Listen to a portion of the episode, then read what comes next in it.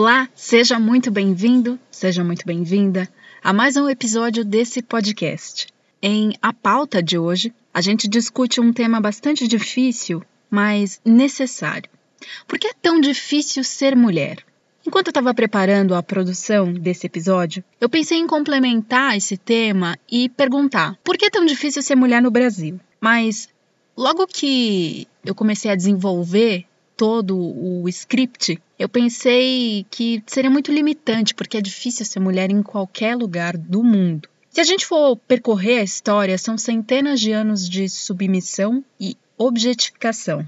Muitas mulheres tiveram que perder a vida numa luta de conquistas que ficaram só para as próximas gerações. Cá estamos nós, nos espaços de poder, na ciência, no espaço e nas diversas áreas e profissões. Mas parece, mesmo assim, por mais lugares que nós tenhamos ocupado na sociedade, ainda precisamos provar que somos plenamente capazes de pertencer e merecer esse ou aquele lugar. A nossa conversa é sempre pautada pelo noticiário e regada a impressões dos nossos convidados, cada um com a sua narrativa, com a sua vivência. Assim, a gente consegue enriquecer o debate e construir pontes para o diálogo. Para a nossa conversa de hoje, a gente traz quatro mulheres, mas são elas mesmas que vão se apresentar. Olá, ouvintes. Oi, Marcela. Oi para todos que estão nessa conversa. É, mesmo que virtualmente, eu tenho certeza que ela vai ser calorosa e é um prazer estar com vocês. Meu nome é Beatriz Mazei, eu sou jornalista, trabalho com reportagem e assessoria de imprensa. Sou de Guarulhos, moro aqui desde sempre, desde de criança. É, meus pais também moram aqui há um tempão. Minha mãe veio do Piauí para cá e meu pai do Rio de Janeiro. Boa parte da família mora aqui. Eu também sou uma das organizadoras do coletivo Escreviver, que é um coletivo de leitura voltada para mulheres. Então, é um coletivo só de mulheres e também a gente só lê mulheres. Todas as autoras, todos os livros são escritos por mulheres. A gente tem um livro por mês e aí a gente lê e depois a gente conversa sobre ele, fala as nossas impressões, o que a gente pensa. É um tipo de troca parecido com o que está acontecendo aqui e a gente aprende muito juntas. Meu nome é Patrícia Milani, eu sou psicóloga, trabalho na área clínica de abordagem junguiana, mas especificamente resido e trabalho na região do bairro dos Pimentas. Então, meu trabalho é voltado para a periferia Sou professora e educadora social, trabalho com questão de construção de identidade no cursinho comunitário Pimentas. Também sou promotora legal popular e trabalho com saúde, especialmente com saúde da mulher, através da ginecologia natural, através de yoga, acupuntura, e venho me dedicando a essa área há algum tempo, fazendo aproveitando esse círculos de conversas e informações, aulas ligadas à saúde para promover escutas e encaminhamentos. Meu nome é Daniela, sou professora e coordenadora da Rede Municipal de São Paulo. Atualmente eu coordeno um grupo de professoras, mas eu trabalho com crianças de 3 a 5 anos de idade. Mas já trabalhei com adolescentes e com crianças de Fundamental 1, de 7 a 11 anos. Primeiro, eu, eu quero dizer que eu estou muito feliz de poder contribuir com um pouco dos meus conhecimentos aqui, enfim, da experiência. E, e vamos lá, deixa eu me apresentar para vocês. Eu me chamo Ana Paula, tenho 36 anos, sou casada, ainda não tenho filhos, sou psicóloga e atuo há oito anos na área clínica. Guarulhos é a minha cidade natal. Eu sou de uma família de três filhas, mulheres, né? E os meus pais eles são nordestinos. Nesse episódio, a gente traz três casos bastante emblemáticos envolvendo mulheres que foram notícia essa semana ou melhor, envolvendo desrespeito com mulheres e seus corpos e que foram notícia. Episódios de violação e desrespeito que vão deixar marcas profundas na vida e na alma dessas vítimas. Sem vítimas, porque foram desrespeitadas e por mais que as pessoas falem, elas são vítimas. Eu tô falando aqui do caso da advogada e professora que foi fotografada exposta fazendo yoga numa praia na zona sul do Rio de Janeiro. As imagens foram gravadas por dois homens e um deles fez gestos de cunho sexual enquanto filmava com um celular. Abre aspas. Eu não vou voltar a fazer yoga nunca mais. O que antes era minha paz, agora é sinônimo de violência. É muito triste que as pessoas façam isso com outras sem nenhum tipo de pudor ou remorso, afirmou a advogada ao portal G1.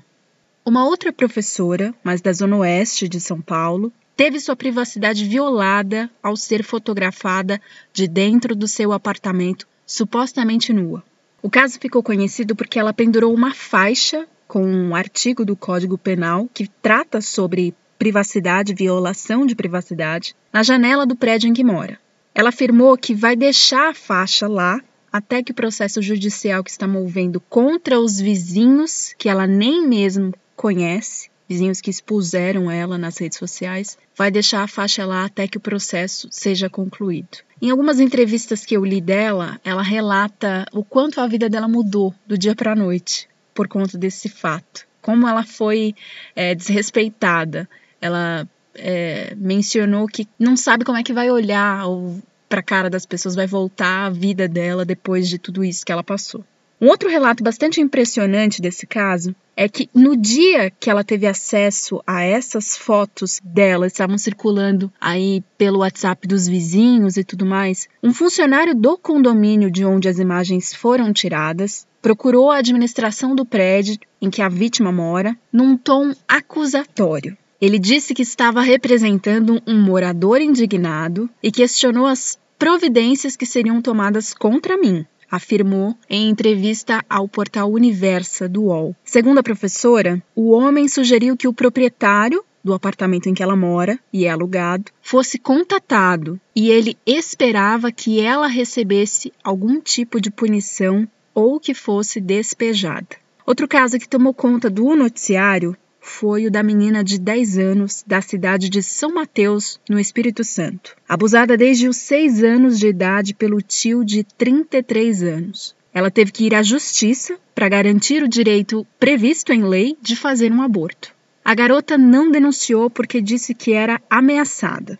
Apesar disso, personalidades e anônimos encheram as redes sociais de críticas sobre a conduta da criança que teve os dados vazados por Sara Geromini, aquela mesma, a ex-feminista que hoje é de extrema direita bolsonarista. Sobre esse caso, uma professora aqui de Guarulhos foi demitida depois de afirmar também nas redes sociais que a criança teria sido bem paga e por isso nunca chorou ou reclamou dos abusos para a mãe. Também sobre esse caso, um padre de Mato Grosso usou sua conta do Facebook para afirmar, entre outras coisas, que quem gosta de dar tem que assumir as consequências. Depois, ele voltou à rede social para declarar que assumia a responsabilidade de ter proferido palavras desagradáveis. Esse já é o nosso nono episódio e ele foi sendo construído baseado nessa insatisfação minha de ver tanto desrespeito sobre questões bastante impactantes que eu acho que vale a pena a gente refletir. Esse episódio não foi feito só para mulheres. Ele foi feito para quem tem a mente aberta e que de alguma forma faça uma reflexão sobre o que a gente vai pontuar aqui. Por que o corpo da mulher é tão objetificado? Por que nós sentimos tanto medo? Por que é importante que a gente se autoconheça? Por que, que é importante também que as mulheres apoiem outras mulheres e que não haja uma concorrência desleal entre nós mesmas? Por que somos tão julgadas sobre a nossa roupa, sobre o nosso comportamento? Por que nós recebemos críticas quando somos jovens, quando somos mais velhas, sobre os nossos relacionamentos, sobre as nossas escolhas, é sobre isso que a gente vai falar a partir de agora. E eu te convido para essa conversa e alerto.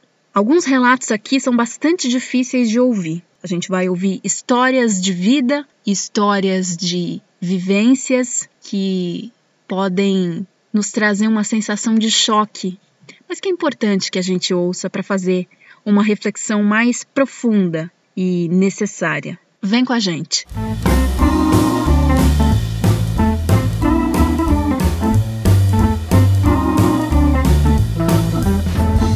É, eu queria é, começar assim falando com vocês a respeito de, de como é importante a gente falar de pertencimento, porque quando a gente sente que a gente pertence a, um, a algum lugar, a um grupo, um, e a gente mesma, assim, a gente se sente mais segura, né?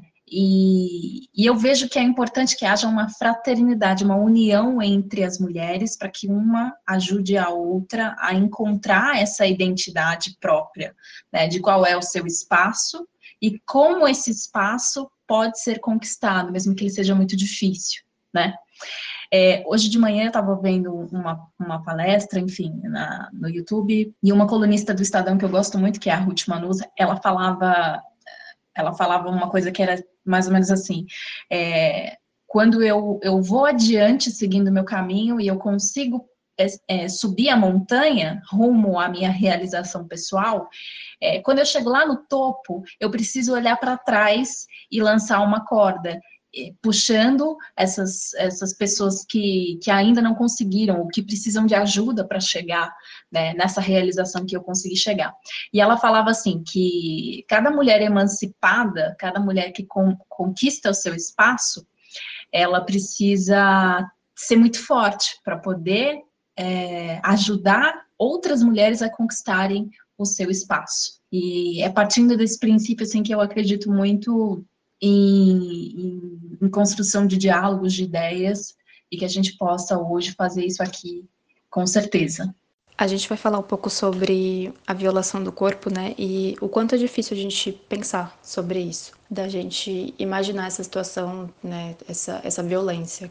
Esse ano mesmo, por conta da Nayara e da Stephanie, que elas são as fundadoras do coletivo, foram elas que começaram o coletivo de leitura, elas escolheram duas obras para a gente ler que falavam sobre o estupro. Então eram duas autobiografias onde as autoras descreviam como tinha sido o abuso que elas sofreram quando elas eram crianças. E foi muito difícil ler esses dois livros, assim. Tinha momentos que eu tinha que parar, pensar em outras coisas. Mas é uma situação que a gente precisa uhum. bater de frente, né? Que a gente precisa pensar sobre, pensar soluções. Porque os dados estão aí para que a gente saiba que é uma realidade. É, de acordo com o 13º Anuário Brasileiro de Segurança Pública, em 2018 teve um recorde no registro de estupros no Brasil.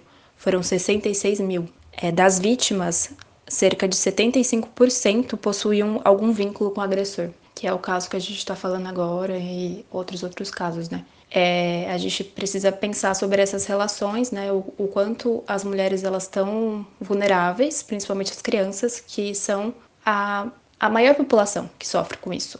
O, esse, essa pesquisa também mostra que 53% dos casos de estupro são de menores de 13 anos, para a gente mostrar o quanto isso tem a ver com uma certa vulnerabilidade né, da vítima.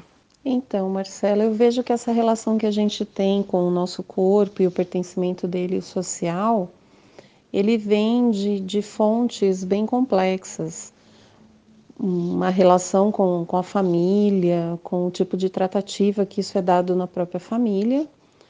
Mas eu acredito que o processo educativo é muito libertador. O processo de escuta é muito libertador. Então nós temos alguns caminhos que vai concretizando, sabe, essa trajetória de se libertar, de, de se sentir pertencente, ainda que diferente, é, com suas características, é, assumindo as su suas identidades, a identidade de cada época. É, acho que é um processo educativo e vejo na prática os momentos em que a gente faz reflexões nesse sentido, dentro desse campo de construções educativas, o efeito disso é muito contundente, inclusive independente da idade.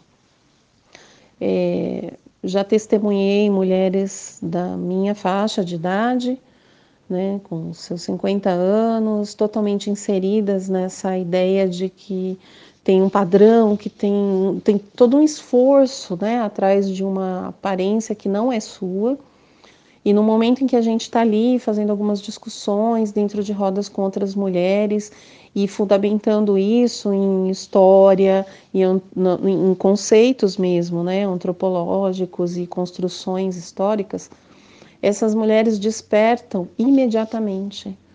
E a, a, frase que é muito comum, não só eu, mas as minhas parceiras de trabalho ouvirem, é porque eu não soube disso antes, porque ninguém me falou disso antes. Né? Porque isso não tem sido discutido, a gente tem aí um problema enorme com relação à discussão da própria sexualidade, coisas básicas né? Na, na, no ambiente escolar. Isso está previsto de alguma forma, mas dentro de um engessamento, né? E dentro da própria criação da, das meninas, né? A ideia de que você vai dar um banho numa criança pequena, numa menina, e que mesmo sendo a mãe dela, você, não há motivo para você não pedir licença para tocar nesse corpo. E ir acostumando ela com a ideia de que esse corpo tem um, um, um ele ocupa um espaço que precisa ser respeitado. E, mas eu penso que na medida também que a gente vai fazendo isso, vai fazendo essas conversas, isso vai se incorporando no coletivo, vai se naturalizando muito mais, né? E eu e tenho certeza pelos testemunhos que ouço e pelas vivências que tenho tido que essa ânsia habita as mulheres. A ânsia por se libertar de tudo isso das violências, dos olhares, da, da crítica, da autocrítica excessiva, é uma ânsia que já habita as mulheres e de uma maneira geral. Então, basta você fazer alguns incentivos para você ver isso é, deslanchar, né? E esse resgate se iniciar. E aí, falando como jornalista, eu queria pontuar o quanto eu acho que a comunicação ainda precisa ajudar muito a gente, muito. É, a comunicação que eu digo é o jornalismo, a publicidade, enfim, tudo isso precisa é, ainda tá contra as mulheres em muitos pontos. Eu lembro que no dia que eu vi a notícia desse crime, desse abuso cometido com essa criança de 10 anos, logo em seguida que teve essa matéria falando desse assunto tão sério, entrou no jornal que eu estava assistindo, que eu já nem lembro qual era a emissora, entrou uma matéria falando de, do fato de que as mulheres estavam engordando na quarentena, porque elas estavam em casa comendo é, de forma desregulada e aí elas estavam engordando. E na hora eu associei uma coisa a outra na perspectiva de do corpo, do quanto o, o corpo da mulher é noticioso de uma maneira que não deveria ser. Será que realmente é uma notícia ficar falando que as mulheres engordaram na quarentena? Isso é relevante? Por que, que isso é, incomoda? Não existem outras coisas que, que são mais importantes do que isso?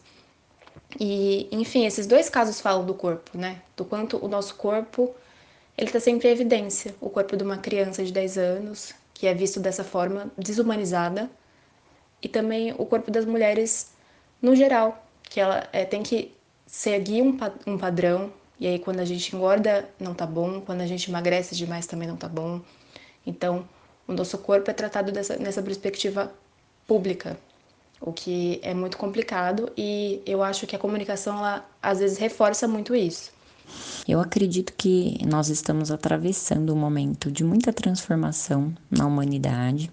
E nessa entre essas mudanças eu vejo que a mulher ela ganhou um espaço muito importante em vários aspectos, tanto dentro de casa, na profissão, na maternidade, na política, enfim, em muitos aspectos. E áreas, né, da vida. Mas o caminho ele é muito longo, na minha percepção porque foram, né, foram muitas gerações de submissão e de exclusão do feminino. Então eu acredito que ainda temos um longo caminho a percorrer. E aproveitando né, que a gente está falando do feminino, essa parte né, da questão do corpo da mulher, né, de um padrão, enfim, eu tenho percebido que o momento é libertador para muitas mulheres. Isso eu enxergo bastante no consultório.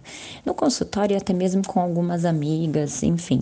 Hoje eu vejo muitos movimentos das mulheres assumindo o seu corpo do jeito que ele é, os seus cabelos, afros, seus cabelos encaracolados, ou seus cabelos que são muito lisos e a mulher não gosta, enfim, os seus rostos com sardas e olheiras, usando sapatilhas ao invés de salto alto, né, obrigatoriamente.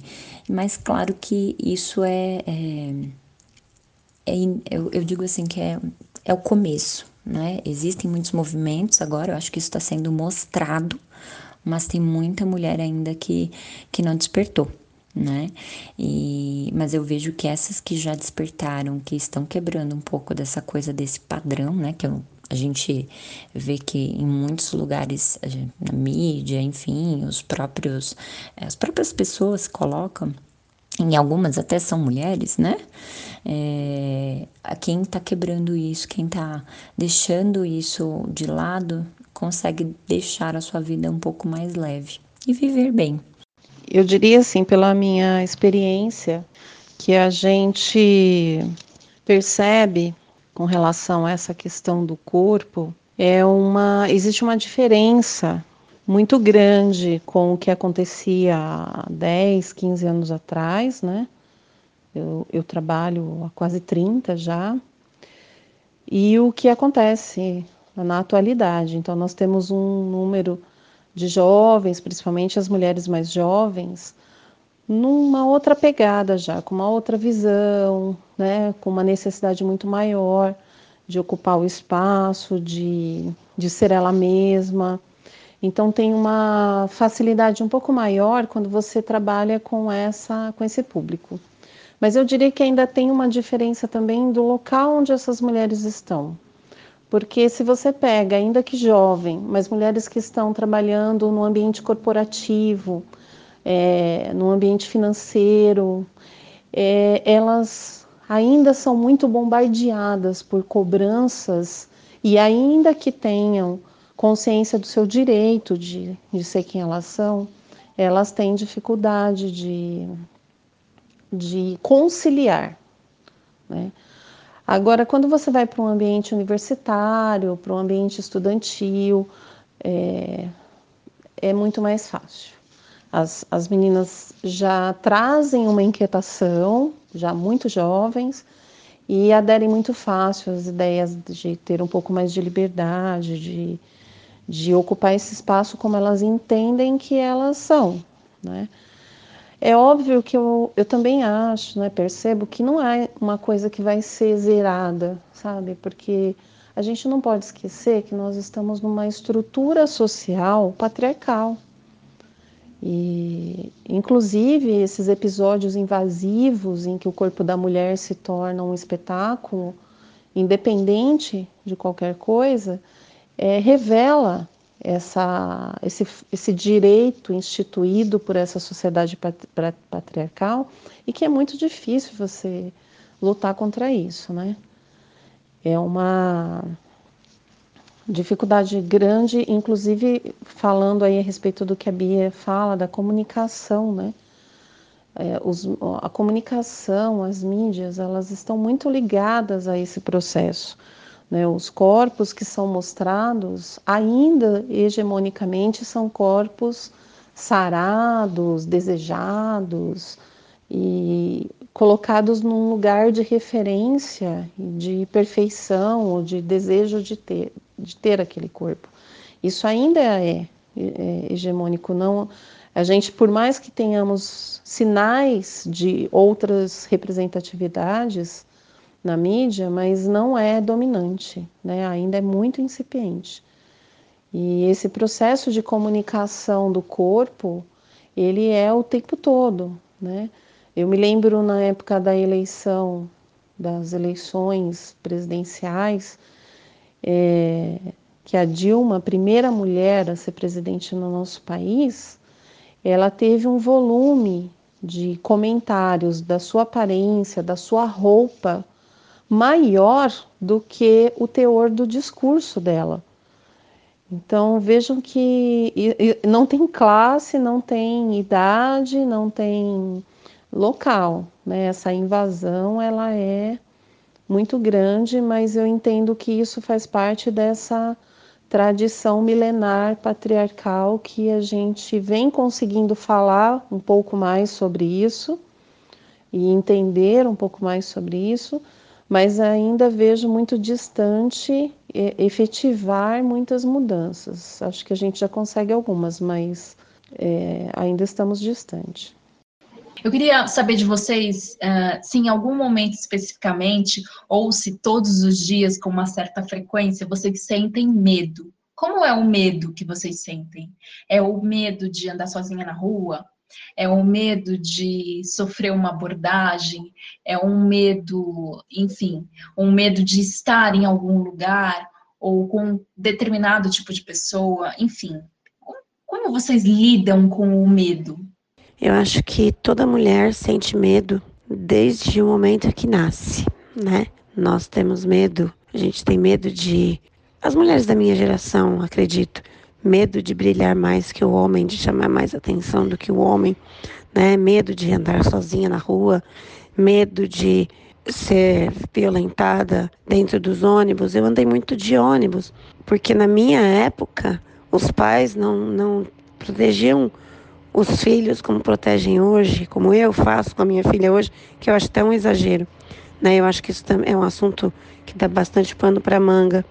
Mas eu andava de ônibus por Guarulhos. Onde quer que eu fosse, era ônibus. E de manhã cedo, plena seis horas da manhã, muitas vezes dentro né, de, de um ônibus, eu sentia homens com os seus órgãos genitais endurecidos esfregando em mim. E por mais que eu reclamasse daquilo, que né, eu fizesse cara feia, eles estavam ali fazendo porque para eles era muito natural, mas para mim não era. Cada vez que isso acontecia, acabava o meu dia, né? Porque não sabia externalizar isso como eu sei agora, porque eu era uma adolescente, mas aquilo era uma violência contra mim. E numa uma vez, o rapaz, não contente de estar ali, ele desceu do ônibus junto comigo. Isso foi ali no centro de Guarulhos. Tirou o pênis dele para fora, enquanto eu estava esperando o fluxo de ônibus, né, passar. Ali é uma rua difícil de atravessar. Ele se masturbou. E foi a primeira vez que eu vi alguém fazer aquilo e eu fiquei extremamente assustada. Não parava de passar carro, não abria o farol para eu passar, não tinha ninguém naquele ponto, parecia a sensação que eu tinha é de que só existia eu, aquela criatura abominável e ônibus que passava incessantemente. Fui correndo para a escola, cheguei lá muito triste, muito chocada e ninguém deu atenção. Comentei com algumas pessoas, mas ninguém deu a devida atenção, né? que o caso merecia para que não me causasse trauma. E me lembro de outras situações de medo que eu senti em relação a estar na rua quando eu estudava, quando eu estava na faculdade também. E às vezes a gente saía da faculdade às 11 horas da noite e a única coisa que tinha movimento, o único lugar que tinha movimento em Guarulhos era o pontão, né? Que nem existe mais. E quando eu chegava na rua de casa, era aquela escuridão, porque eu chegava em casa já era mais de 11, 11 e meia. Então eu, eu andava correndo, olhando para trás, sempre olhando para trás, para poder ver se não tinha nenhum homem atrás de mim. E assim foi a minha vida. Né? Eu cresci com isso até o momento em que eu peguei o meu carro e que eu comecei a dirigir, eu sofri com o medo de que algum homem idiota tivesse ali atrás de mim e que a qualquer momento fosse tirar o pênis para fora e não só se masturbar, como me estuprar. Várias vezes eu cheguei a pensar: o que, que eu faço se um homem me estuprar? Eu finjo que eu tô gostando, eu mordo, eu bato, eu tento escapar. Muitas vezes eu me peguei pensando isso. Muitas. Nossa, o medo para mim, ele é uma constância, né? Na verdade, sinto muitos medos. E aí nessa nessa perspectiva de ser mulher, existe hoje eu sou um pouco mais corajosa, né? De viajar, de sozinha e fazer as coisas sozinha, eu já não não tenho mais essa questão de querer estar com as pessoas. Eu sou uma pessoa de autonomia, então eu vou e faço, mas já teve muitos momentos de, de me sentir insegura na rua, né?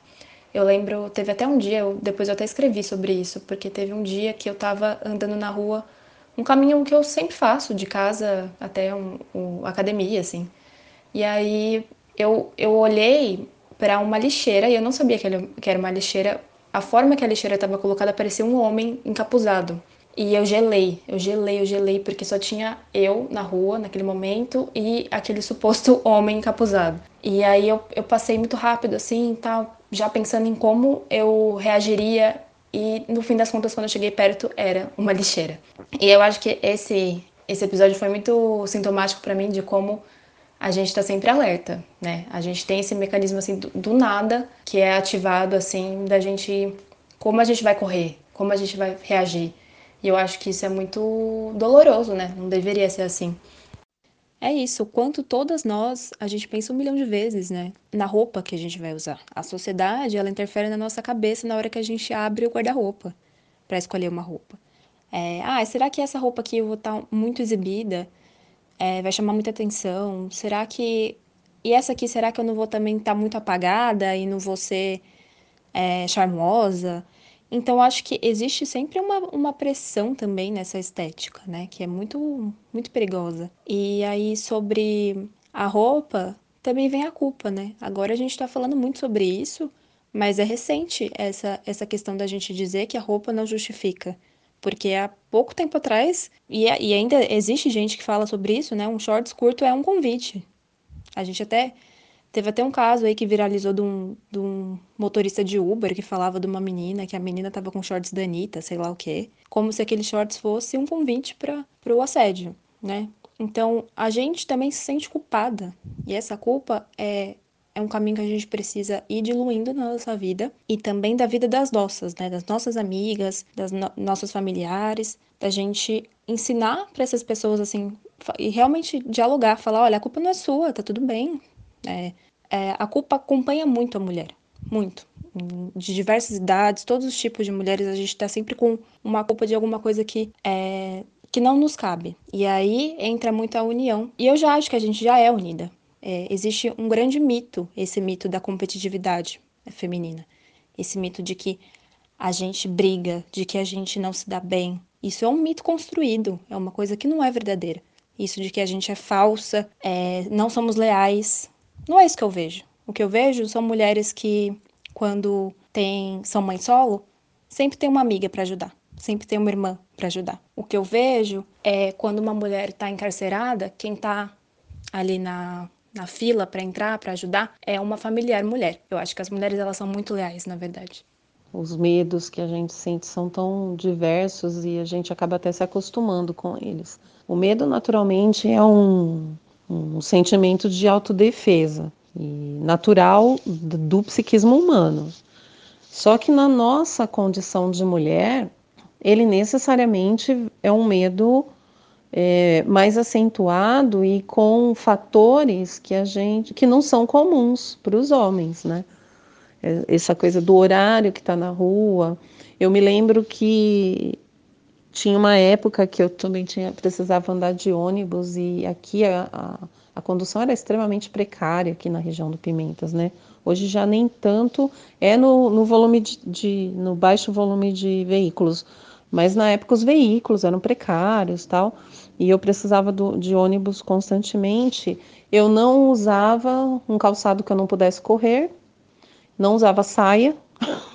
Então assim, o meu guarda-roupa por um longo período não previa algumas vestes, porque era muito complicado você andar na rua em horários à tarde, porque você volta de curso, você volta, sai de madrugada para trabalhar e ter que planejar o seu seu guarda-roupa. Isso é uma coisa que homem nem sonha, que é só mulher mesmo, e que é a partir de uma necessidade protetiva que a gente chama de medo né, não fosse o medo, essas, esses episódios e essas experiências não aconteceriam.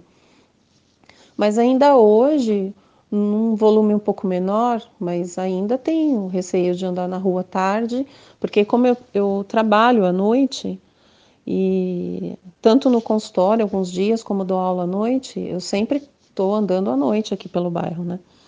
E isso é, é constante, né? A ideia de estar sempre atenta. E nos ambientes privados, assim, de, de convivência interna, não rua, eh, tirando um pouco a ideia da violência urbana, eu particularmente não vejo assim uma diminuição muito grande dessa atenção, porque às vezes é um olhar, é uma, uma insinuação que já te coloca numa situação vulnerável, né? bem, bem vulnerável, de acontecer algum tipo de assédio, e tem pessoas que não vê esse limite mesmo, né? não, não vai se conter só porque ele está numa festa com um grupo de amigos numa casa de alguém. Não estou falando nem de estar num ambiente público, de uma balada, mas às vezes numa festa familiar. Isso acontece, né? E, e a gente, com o tempo, a gente vai ficando treinada nessa leitura, né? E, inclusive na esquiva de sair de situações, mas é muito doloroso, porque é algo que não é justo a gente precisar viver, né? Então, além do medo, a gente precisa associar aí esse sentimento ruim de dessa dor de você ter que lidar com isso, né? E aí entra um fator importante que é a união, né? É, é, as mulheres estarem cada vez mais despertas, essas mulheres que já estão tendo noção de uma amparar a outra, quando percebe essa movimentação, se unir, né? E isso vem acontecendo já também de alguma forma, principalmente nesses ambientes de festa, de balada, um pouco mais descontraído. Eu percebo que cada vez mais tem mais mulheres atentas, né? eu quero me direcionar a outro medo que ficou agora nesse momento é que a gente está vivendo da pandemia, né? Até se levou os noticiários com relação à, violência doméstica. Então eu quero falar um pouco do medo de estar dentro de um relacionamento por esse ser abusivo que é um medo que aparece muito no consultório para mim. E eu digo para vocês que as mulheres, nós, né, nós mulheres precisamos ajudar outras mulheres com certeza, porque muitas nem sabem o que é esse relacionamento abusivo. É, e eu vou falar de um modo bem amplo. Tem o relacionamento abusivo por parte de, é, do parceiro, né? ou da parceira, se for um relacionamento homossexual, porque tem, as pessoas pensam que não existe, mas existe. E eu diria que também relacionamento abusivo por parte de pai, de mãe, de amigo, né? Então, de um modo bem geral, eu tô abrindo aqui o medo de estar nos relacionamentos, sejam quais forem, mas que são relacionamentos abusivos. E muitas pessoas, né, muitas mulheres, e eu digo a sociedade em geral, não sabe o que significa, né? O que, que é esse relacionamento abusivo? Então, sobre esse medo, de, né, de falar, de se colocar, de estar dentro de uma relação onde você não pode é, seja qual for, onde você pode dizer suas vontades, é, eu acredito que a gente tem aí um, uma bela lição para poder fazer e ajudar muita gente, né? Muitas mulheres que não sabem nem que estão dentro de um relacionamento abusivo. Eu nunca demonstrei, mas eu tinha muito medo dele. Eu tinha medo de um dia ele me enforcar, de me esfaquear, de quebrar meu rosto num murro. Eu vivia com muito medo e muitas vezes eu não tinha para quem dizer. Eu desenvolvi síndrome do pânico por, conta de um relacionamento abusivo que eu tive com o pai da minha filha durante sete anos e meio. Né? Eu conheci, ele era um doce de um menino extrovertido, um menino que gostava de sair, que gostava de aventura. E eu tinha acabado de sair de um relacionamento um pouquinho diferente. Eu né, não tive muitas oportunidades de passeio, de viagens, e eu achei que com esse novo relacionamento eu teria. E eu, eu, eu não. Até foge a, a palavra quando eu falo disso. Eu não consegui que fosse do jeito que eu idealizei. Né? Foi um relacionamento horrível. Eu, no auge dos meus 20 anos, me vi casada, prisioneira de uma casa. Eu não podia ter amigos, eu não podia receber telefonemas, eu não podia atrasar o horário que eu chegava em casa todos os dias. Então, se meu ônibus quebrasse, eu tinha que ligar para ele para dizer que eu estava atrasada porque o meu ônibus tinha quebrado. Eu trabalhava em bom sucesso. Eu morava no bom clima. Eu dependia de transporte público. E nem sempre o transporte público chega no destino porque algumas coisas acontecem no meio do, do caminho né? Então eu vivia essa loucura. Como todo bom abusador, ele era sedutor e sabia usar bem as palavras, sabia reverter muito bem o problema que ele causou em culpa. Então ele sempre me fez sentir muito culpada me fazia sentir culpada por ser bonita, ter um trabalho fixo, né? E ele não. Ele me fazia sentir culpada por ser professora, por ser funcionária pública. Ele me fazia sentir culpada porque eu trabalhava o dia inteiro enquanto ele dormia. Ele me fazia sentir culpada porque eu deixava minha filha em casa com a minha mãe. Ele me fazia sentir culpada porque ele era ciumento, era agressivo e me machucava e me violentava e eu era culpada de tudo isso. E num almoço, numa escola de fim de ano, eu estava com um hematoma na mão e uma professora viu. E ela não perguntou nada, ela só disse o seguinte para mim: Menina, você é muito nova para isso. Cai fora. Para eu conseguir cair fora, eu demorei sete anos. Porque ele sempre pedia desculpa e eu sempre aceitava a desculpa dele. Mas eu vivi sete anos com muito medo. E essa relação me fez ter a doença do medo. Eu ainda sinto muitos medos. Eu tenho medo de me relacionar e não como não está escrito na testa de ninguém que é abusador, que é violento, que é do mal, eu tenho medo de colocar dentro da minha casa e na minha vida um outro abusador.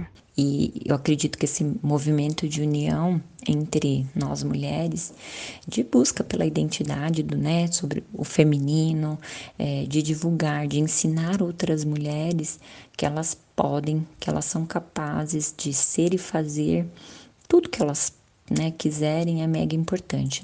Eu queria perguntar para para Patrícia e para Daniela também, é, as duas como professoras, é possível que a gente tenha o desenvolvimento de uma disciplina ou um currículo escolar uh, mais afinco para discutir essas questões de educação sexual de uma forma, enfim, que a gente sabe que esse governo é contrário, mas né? Porque acho que existe uma certa ideologia de, de querer sexualizar a criança ainda muito cedo, enfim.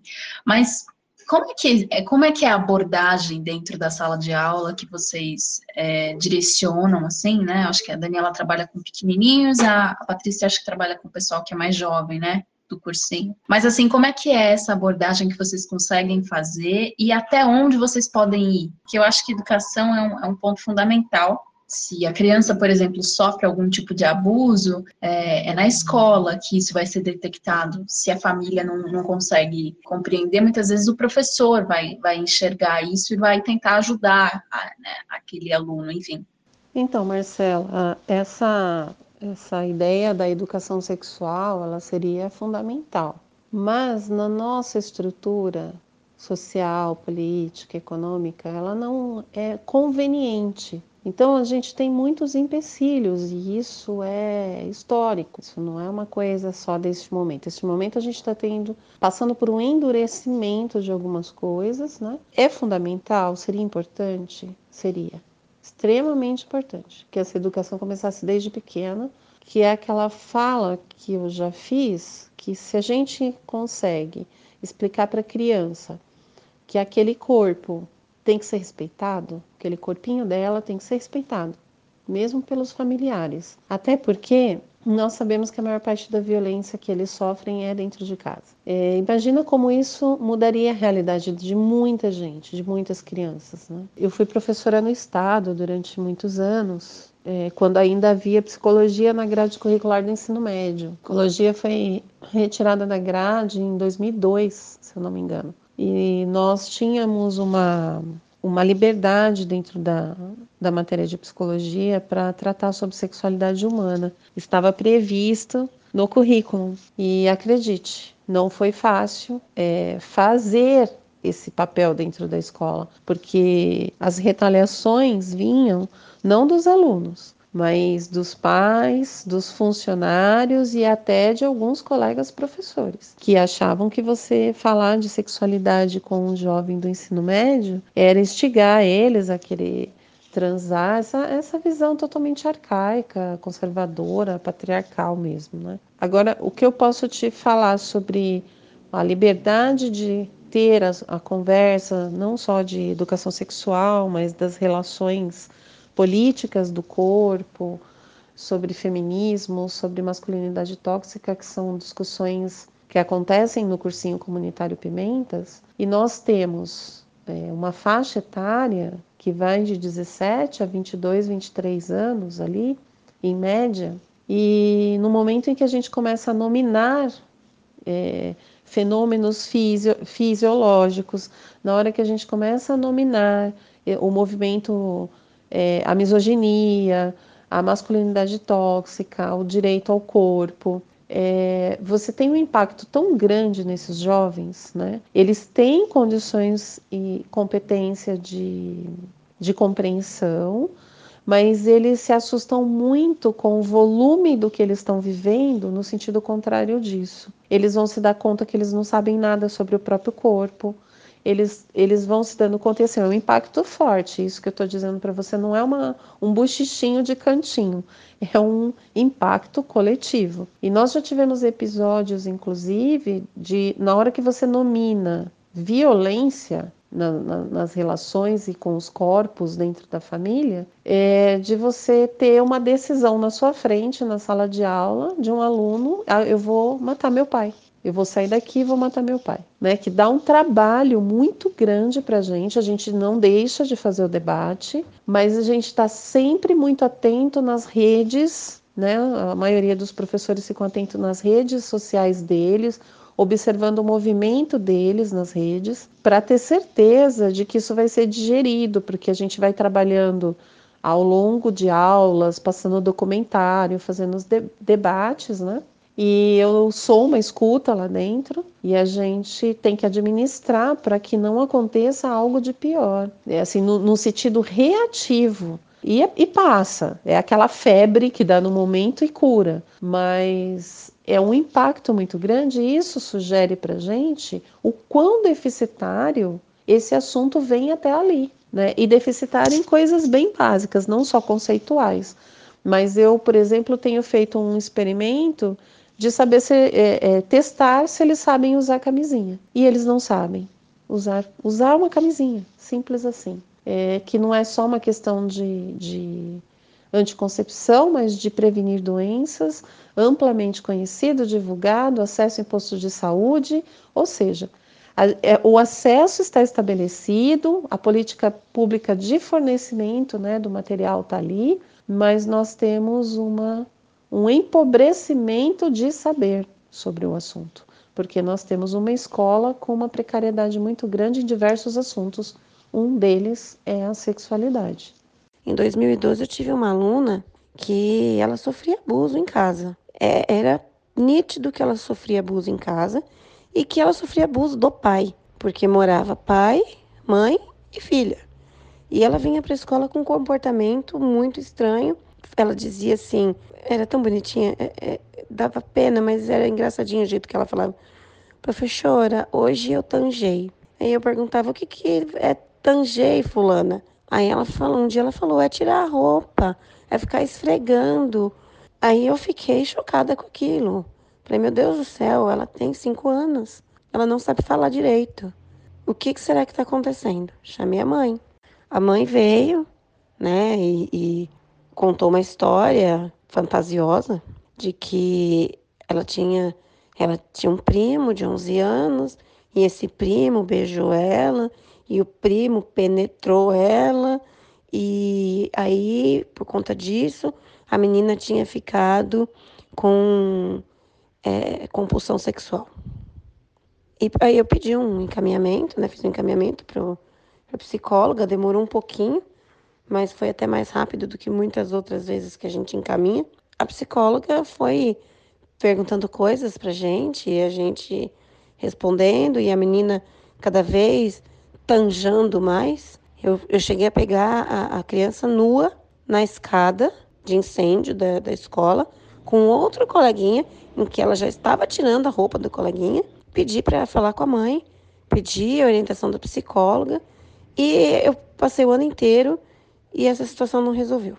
No final do ano, a mãe veio muito brava com a devolutiva final da psicóloga e do conselho tutelar, dizendo que a criança estava daquela forma, com aquele comportamento, porque as professoras elas estavam potencializando a, os acontecimentos, que aquilo era imaginação e nós estávamos fazendo com que as crianças é, tivessem um comportamento sexual naquela idade.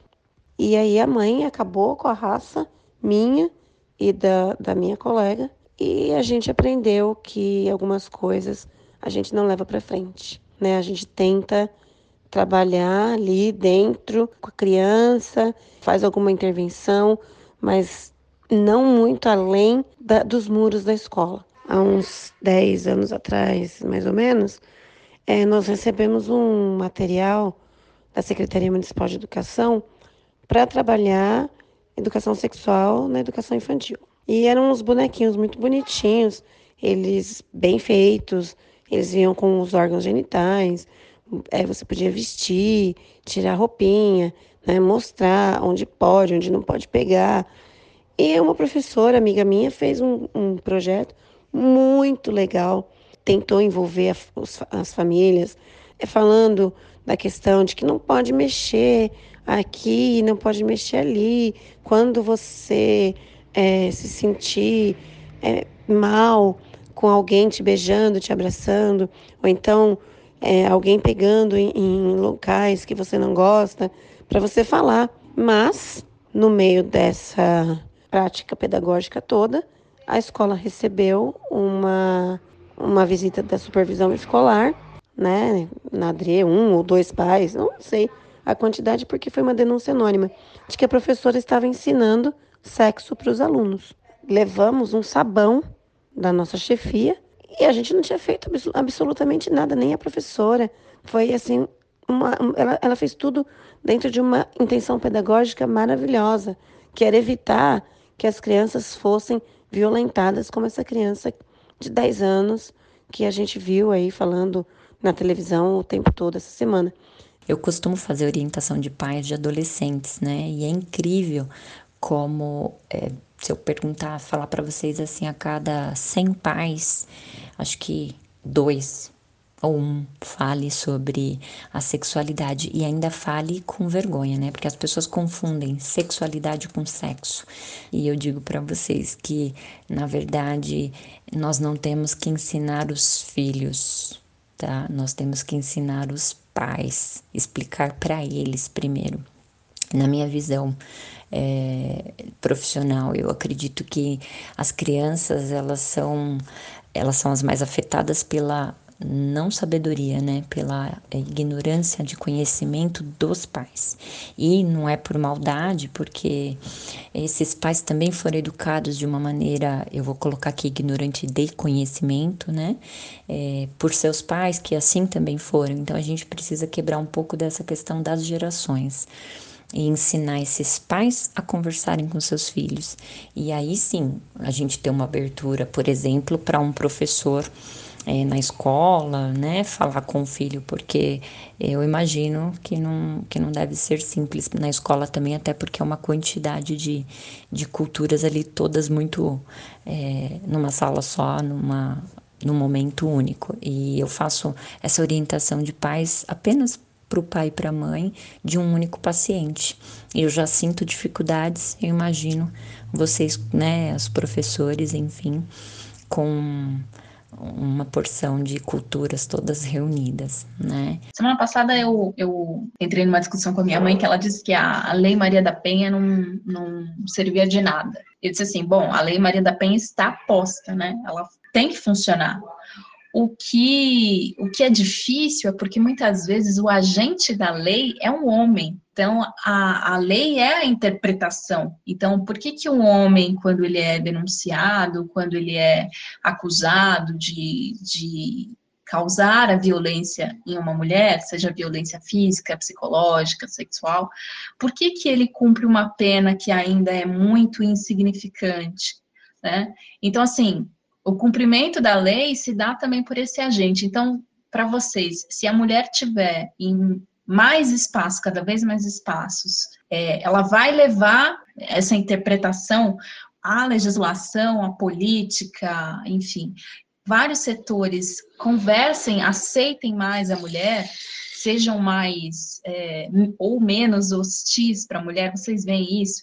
Eu acho que a gente precisa lembrar a mulher até para o voto não é um negócio assim tão antigo. A mulher só conseguiu votar. A história do voto feminino tem 88 anos no Brasil. E um pouco desse tempo foi comprometido pela ditadura militar, onde ninguém votou. A mulher, como a pessoa que elege, ela já não é, dentro da história, né? 80 anos, 80 e poucos anos, não é muita coisa. Na sociedade brasileira, a gente já não está tão assim associada à política nem como a que elege, imagine como a que pode ser elegida, né? É, é um caminho que precisa ser trilhado, mas isso está sendo bem falado, né? E com certeza é importante para que a gente se sinta mais segura. Não adianta que a lei esteja ali se a lei seja feita por pessoas que não vão interpretá-la da forma que ela precisa ser interpretada para ajudar as mulheres, né? Então, a lei pela lei, ela a gente vê no Brasil que ela não, não resolve o papel.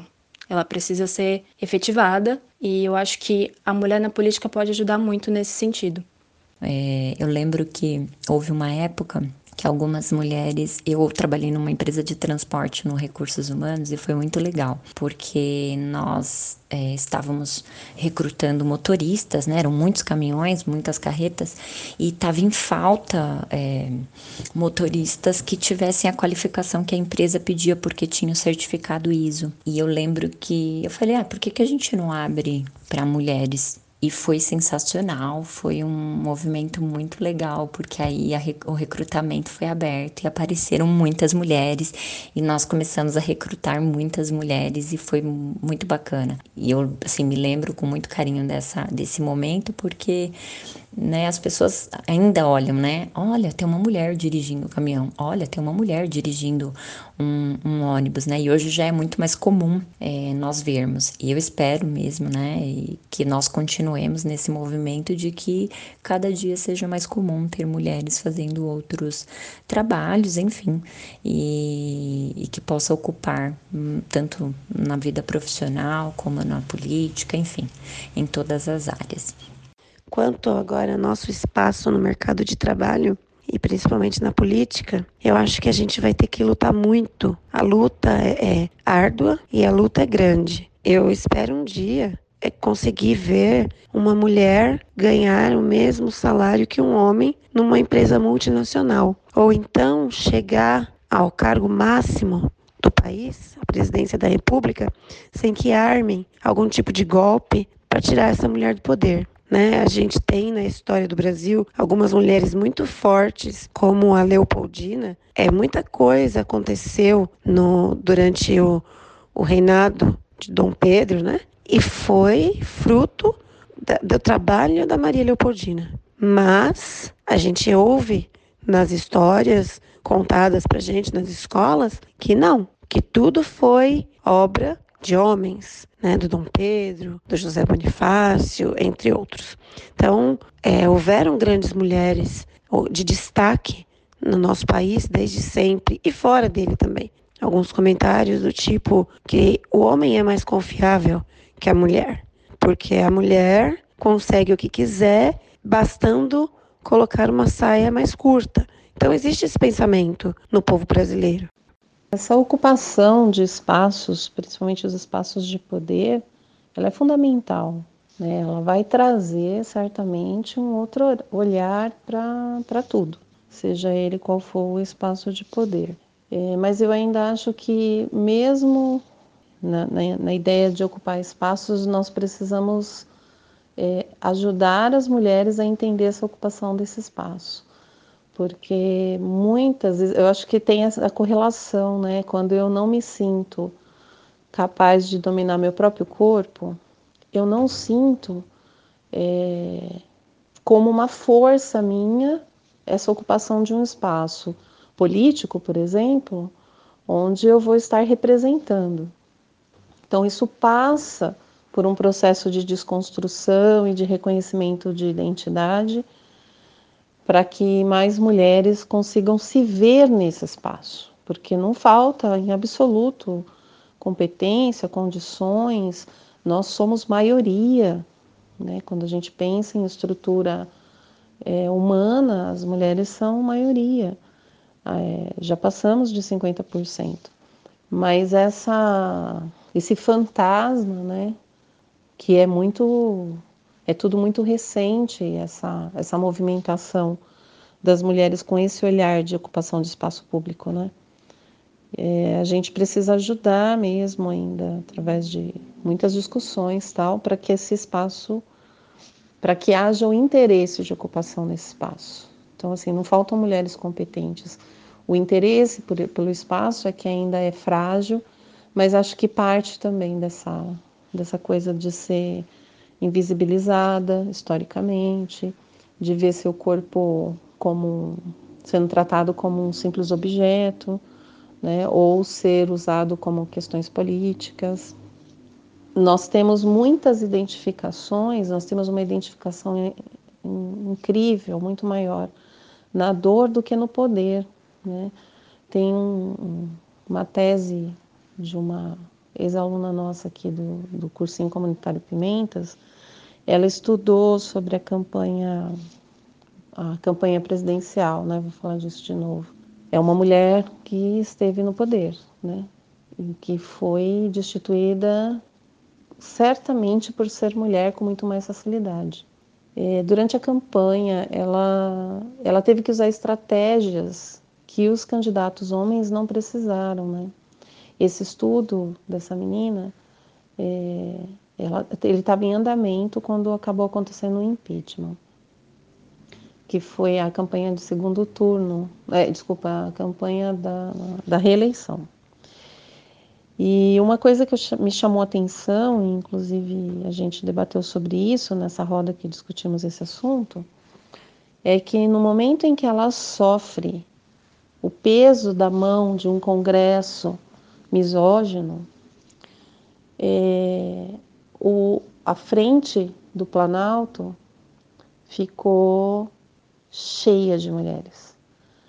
Então, assim, ela não teve um voto majoritário de mulheres, porque ela teve que fazer campanha para ganhar votos dos homens, mas na hora em que ela sofre o golpe, ela foi. Um mar de mulheres estavam lá para partilhar esse momento com ela. Então, veja só, né, nós temos o poder, nós temos a condição, nós temos a compreensão de algumas coisas, mas ainda não estamos é, nos sentindo forte o suficiente para exercer o poder. É, de novo volta a história do medo, né? Estar no poder é você ficar ainda mais visível. Bom, esse foi o nosso podcast dessa sexta-feira, bastante fria aqui em São Paulo. Eu quero agradecer demais a participação das meninas que gravaram com a gente, em especial a Beatriz Mazei, que está lá no arroba Bia Mazei underline e no arroba coletivo Escreviver. Você encontra também a Patrícia Milani no arroba projeto.saude.integral e no arroba ginecologia natural ponto para todas, também no Instagram. Ela tá no Facebook e no Twitter por Patrícia Milani. A Ana Paula, psicóloga que também esteve com a gente, tá lá no arroba Ana Paula Souza underline psicóloga. Você também pode encontrar ela nas redes sociais. E a Dani, minha querida Dani, que falou com a gente aqui sobre as suas experiências de vida, tá lá no arroba Daniela Castilhos também no Instagram. Eu quero agradecer a Vitrine, que é o Guarulhos Online, para falar de temas tão caros e tão importantes. Sempre muito obrigada você que está com a gente, que ouve, que manda suas sugestões, que, enfim, manda suas críticas construtivas também é super importante. Quero agradecer a sugestão de pauta do feministinho Jefferson Gonçalves, que também fez parte da construção desse podcast. Ele também gosta de Instagram e tá lá no jgaroto, com dois T's. Eu também tô no Instagram, você pode me seguir no marcela.vasconcelos e não deixar de seguir também o Guarulhos Online, que tá em todas as redes sociais. Se você quiser falar com a gente, manda o seu e-mail para redação@guarulhosonline.com.br e a cada semana a gente constrói um pedacinho dessa ponte de diálogos, ideias e é isso aí. Um super beijo, obrigada e até o próximo podcast.